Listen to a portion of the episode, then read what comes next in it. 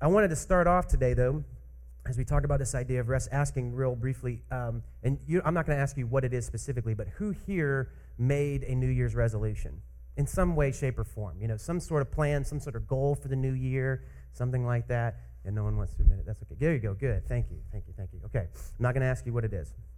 I think it's in our nature. It's the kind of people that we are.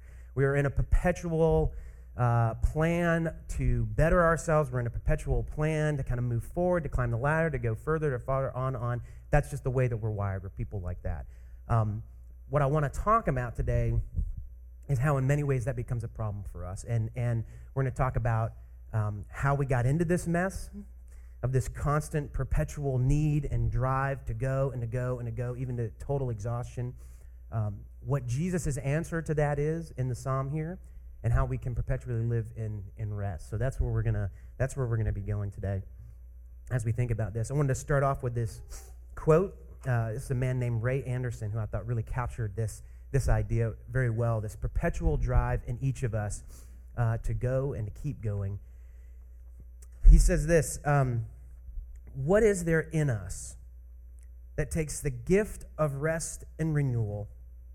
And makes it into a rule and a regimen that we resist, even at great cost to ourselves. I see this most uh, appropriately and, and often in my kids, and you probably do if you have kids, right? Every single night, it's a battle to go to bed. Every single night. Even though it's a gift, even though it's a good thing, it's a battle. And even in my own life, there always seems to be one more thing I need to do, one more email I have to sign off on, one more part of my message I need to write. There's something else I always need to do, and we fight and fight and fight. So he's saying, even this gift of rest, this beautiful thing of going to sleep at night. We resist constantly. We make it a rule, we make it a regimen. We have to force ourselves to do that.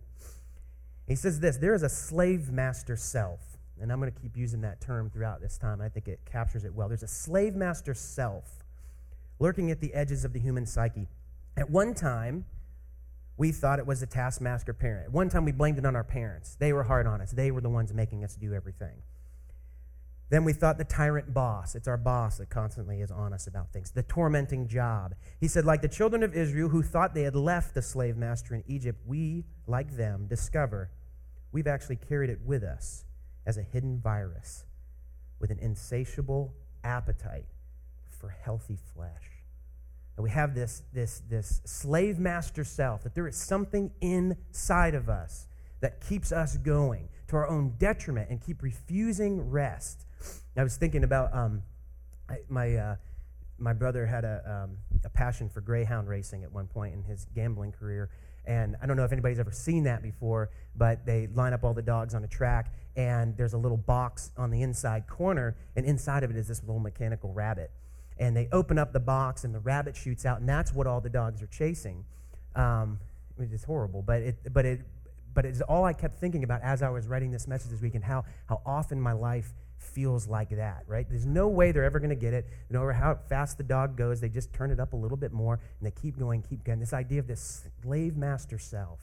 There's something out there, and for each one of us, it's something different. You fill in the blank, whatever rabbit you're chasing, it is always just out of your reach, and you always have to keep going and pushing as hard as you possibly can to try to grab it, and you never will. That's the slave master self. I just want us to have kind of a common understanding of what it is that we're talking about today. And so we'll dive into this. How we got into this mess. Where did this slave master self come from? Where did this internal drive to just keep going and keep pushing and be works, works, works, works? And we go all the way back to the very beginning, as we often do, in Genesis 1 1. In the beginning, God created the heavens and the earth. Now the earth was formless and empty.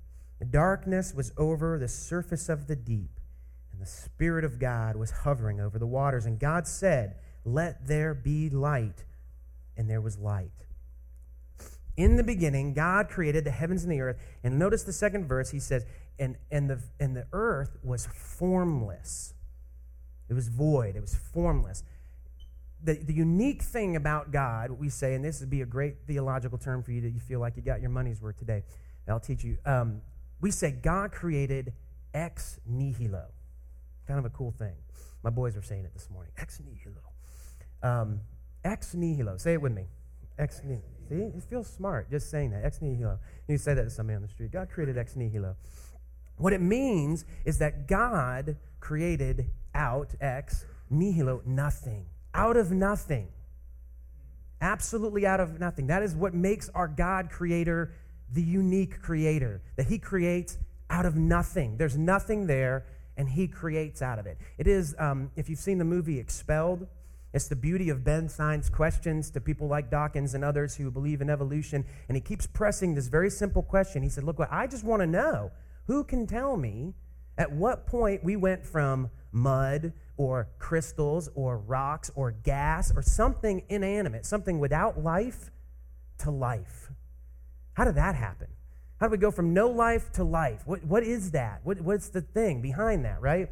Uh, I was watching a, a thing called The Human Spark this week with, uh, with Alan Alda, asking the same question. He was saying, you know, all right, how did we come from like gorillas to people? Where's the humanness? Where's the soul? Where's the, he kept calling it the spark, this life. We say God created out of nothing, that there was nothing there, and He is the force, and it's there. So, a couple things to notice from this text that I think teach us a lot about rest. Number one, God alone is the creator, right? Where are people in this story? Where are we? We're not, we're five days away. We haven't even begun. And in fact, we don't even get to take part in the creation of the other animals, the earth, any, and no other part of it. We're the very last thing. We're the very last thing. God does not need us to accomplish his work at all. God is the creator. He initiates it, He begins it. The other thing, and I've talked about this before, Watchman Nee gave me this, this insight. The very first day that humans come along is the sixth day. And what happens on the seventh, if you know your Bible? Rest. Our first day, our first act of work, if you want to call it that, is to rest. That's it. And it is a way that God says through the scriptures so very clearly it is my work, it'll always be my work. And here's the first thing I want you to do lie down and rest. And that idea of rest isn't that God gets tired, but it is this Hebrew concept of completion, as if to like sigh and to say, like, ah. And God rested from his work. It was done. Everything. The world was created. And so work is there, right? But it's not really work. In the perfect world, what God uh, asked Adam and Eve to do is to steward creation and to be fruitful and multiply, to garden and make love. I mean, that's what he asked them to do, okay? What many Americans would consider to be what we do in our free time or on the weekends, right?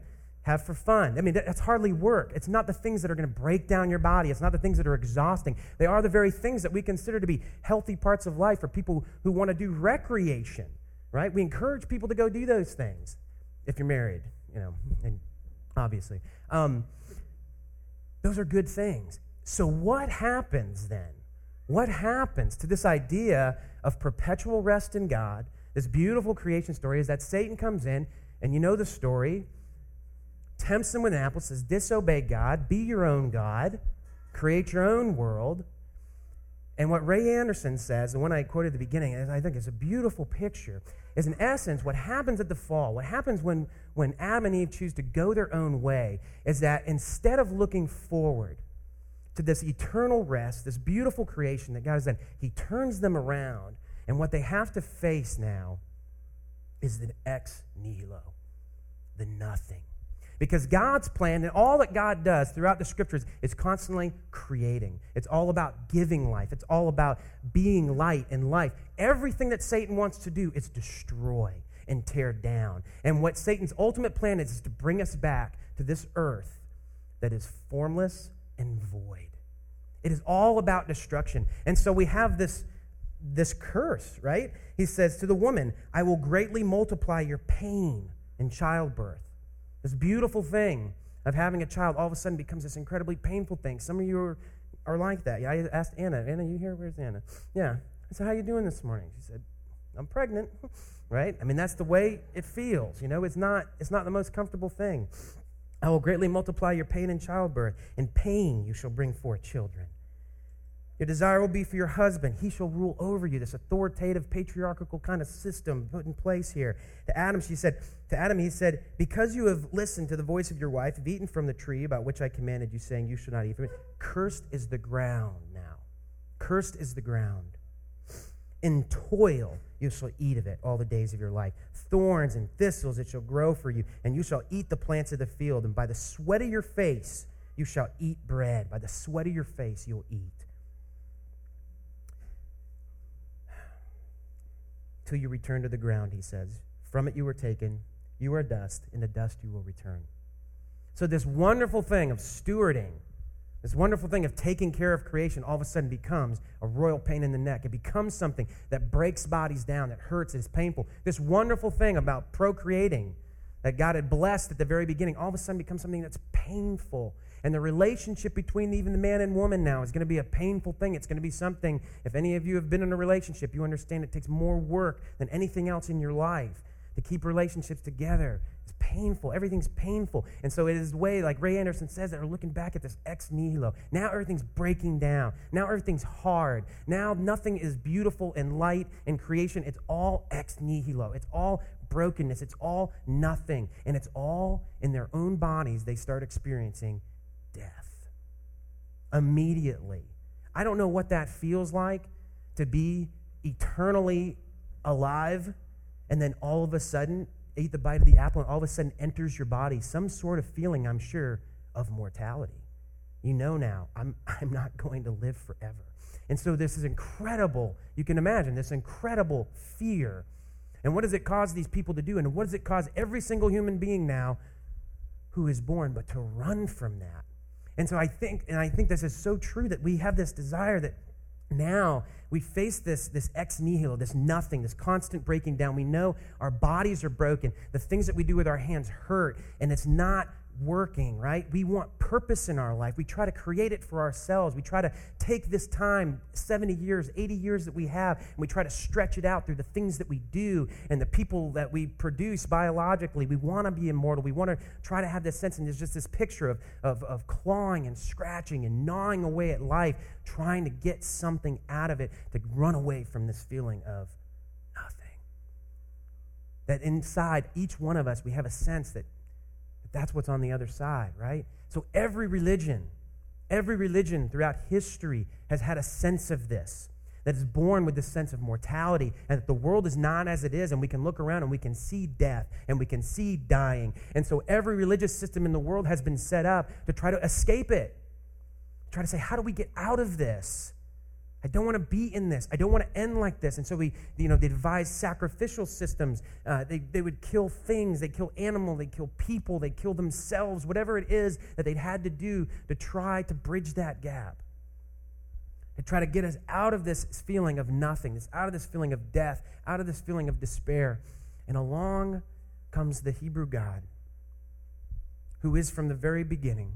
But into human history, he comes. And the uniqueness of him the uniqueness of him is that apart from any other religious system, God alone is the one who says, I will come. I will come, and myself and my sacrifice will be my son, not you. You won't do the sacrifice. You won't be the way out. You cannot possibly do it. That's what we see in the person and work of Jesus Christ. And Jesus Christ comes and he sacrifices himself in place because that is what ultimately Satan, the ex nihilo, that's what it demands. It demands a ransom. I mean, that's the idea of a curse, right? There is a curse over the land. There is a curse over the people. They will, they will die. There will be death. It demands that. And Jesus comes and says, Yes, I will. I will do it. Right? We never see this most clearly in C.S. Lewis's work, The Lion, Witch, and the Wardrobe it's, it's on almost 24 hours a day at my house. And so it's a perfect picture of this idea that there is a curse over the land. And what demands of treachery, what it demands of treason is blood. What it demands is life. And Jesus comes and he says, I will be the ransom. I will make the way. And Jesus' last words, so beautiful for me to kind of picture this this week, he says, It is finished. It is finished to me, it was, it was a picture, the first time I've ever thought this way about it, of going back to the creation story and hearing God on that seventh day say, I will, on the day of rest, right? It is finished. It is completed. We are now, in the work of Jesus Christ, ushered in, in a very real way, to what God had created in the very beginning undoing everything, undoing the, the ex nihilo that, that, uh, that Satan had brought in, undoing that and giving us a way now to enter in to the new kind of life. That was the way it was for Adam and Eve, that is, that is life and is life giving. And so, as you surrender your life to Jesus, as you say yes to that sacrifice and say, Yes, I take that sacrifice, the sacrifice that Jesus did on my behalf, I accept that as a gift of grace, you are ushered back in to this creation, to this life giving thing. Somehow, though, somehow, perpetually in our life, that slave master self takes over again, though, doesn't it? And as soon as we realize that we've been given a gift, our initial instinct always is to try to pay it back. We want to give one too, right? It's not even, it's not a bad desire.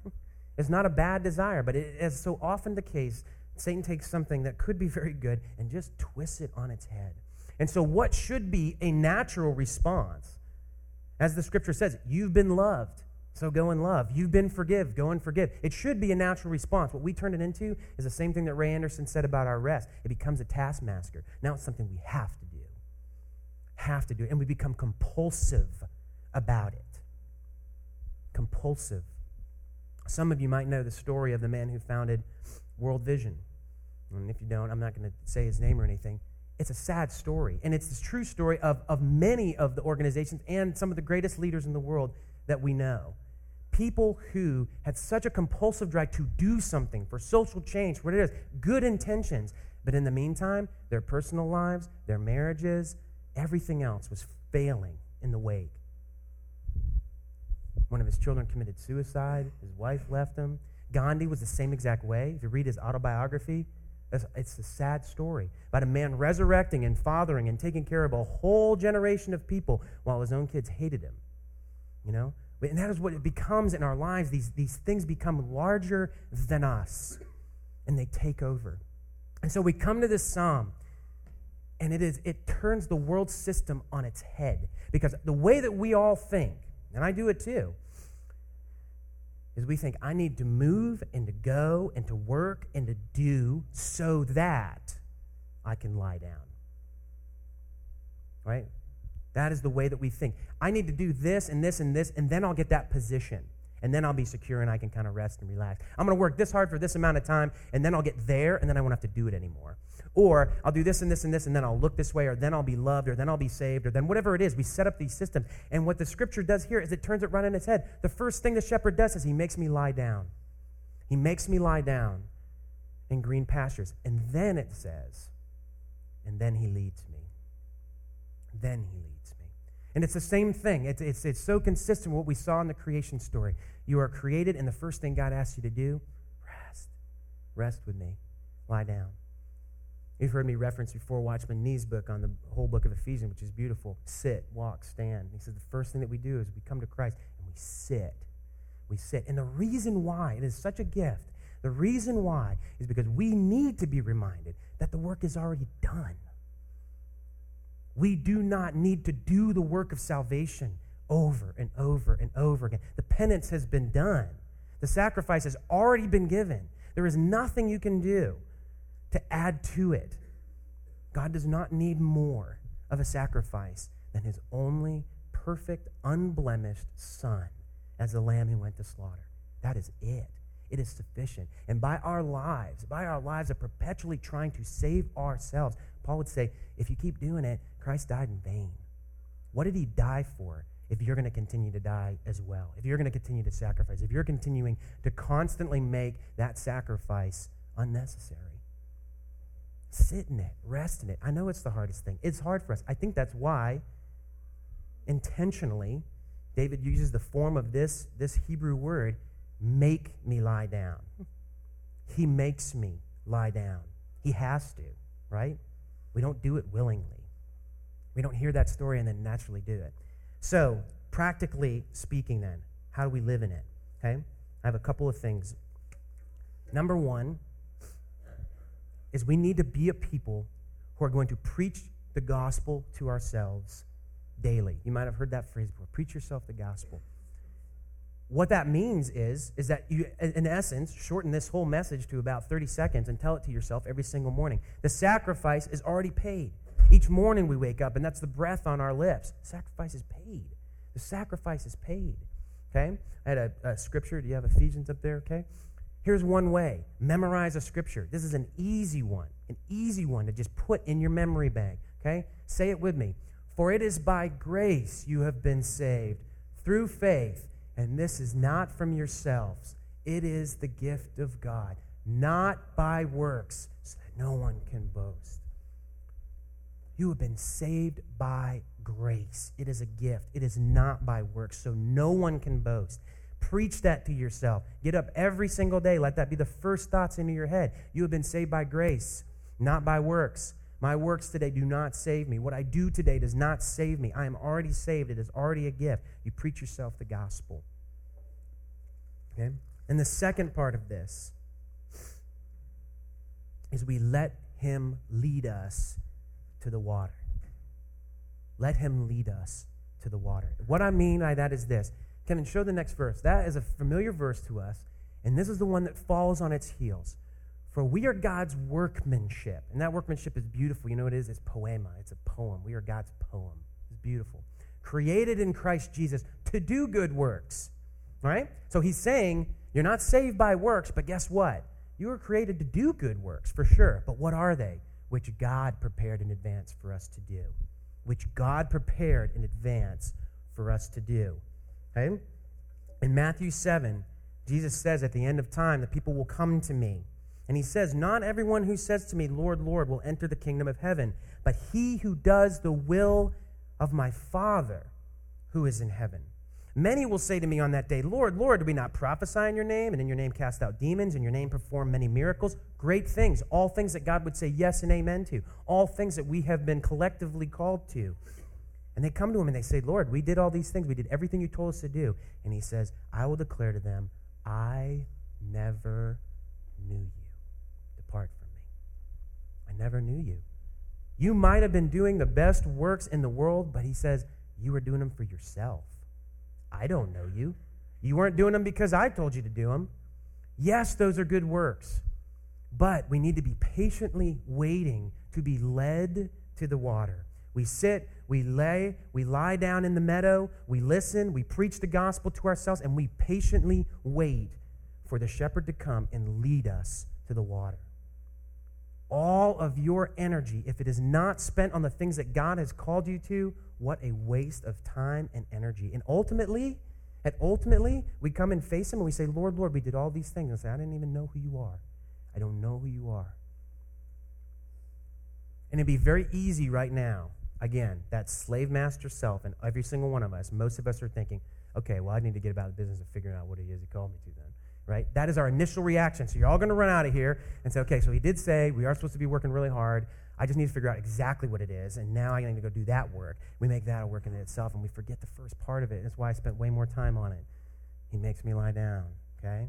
And it is only in that place, I'm pretty convinced, is why he did it in the order he did. It's only in that place you really can hear, that you really can hear, okay? If not, it's just another self salvation plan. It's another way for us to say, I can have purpose, I can have meaning, I can do this. I feel good when I give, I feel good when I serve, I feel good, good, good, good, good, and it's all about me. And he's saying, that's not even the waters that I led you to. That's not the waters I'm leading you to. Preach yourself the gospel and then be led. I know that's not easy. I know that's not easy. But I really think it is a strong warning there. And I hesitate saying this because I don't, again, I don't want it to make it a legalistic thing, but I think we need to hear that. And this is the place I believe God brought me to this week. That really, the scriptures are clear when they say all your good works are filthy rags. You know? And so, even the work that we're doing, that even is the work that God has called us to, it should be a blessing to us. That we are called back again to that first creation story where we realize over and over again, even apart from man, God is able to do it. It is always God's work. It is always God's work. We're invited to be a part of it. We're invited to be a part of it.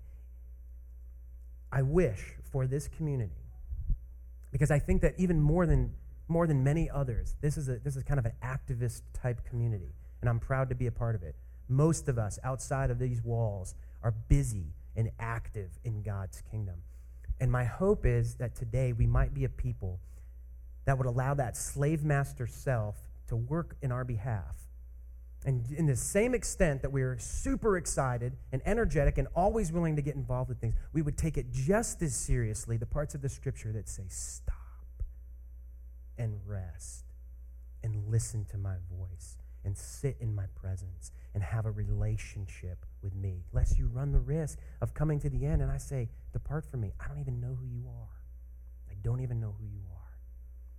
So I pray that if our slave master self could come and motivate us to do that in the same exact extent he motivates us to do all the busyness of our lives, praise God that that would be accomplished today, that we would be a people that eventually the shepherd wouldn't have to make us lie down. We would do that, and we would do it willingly, and we would do it frequently, and we'd wait for him to lead us.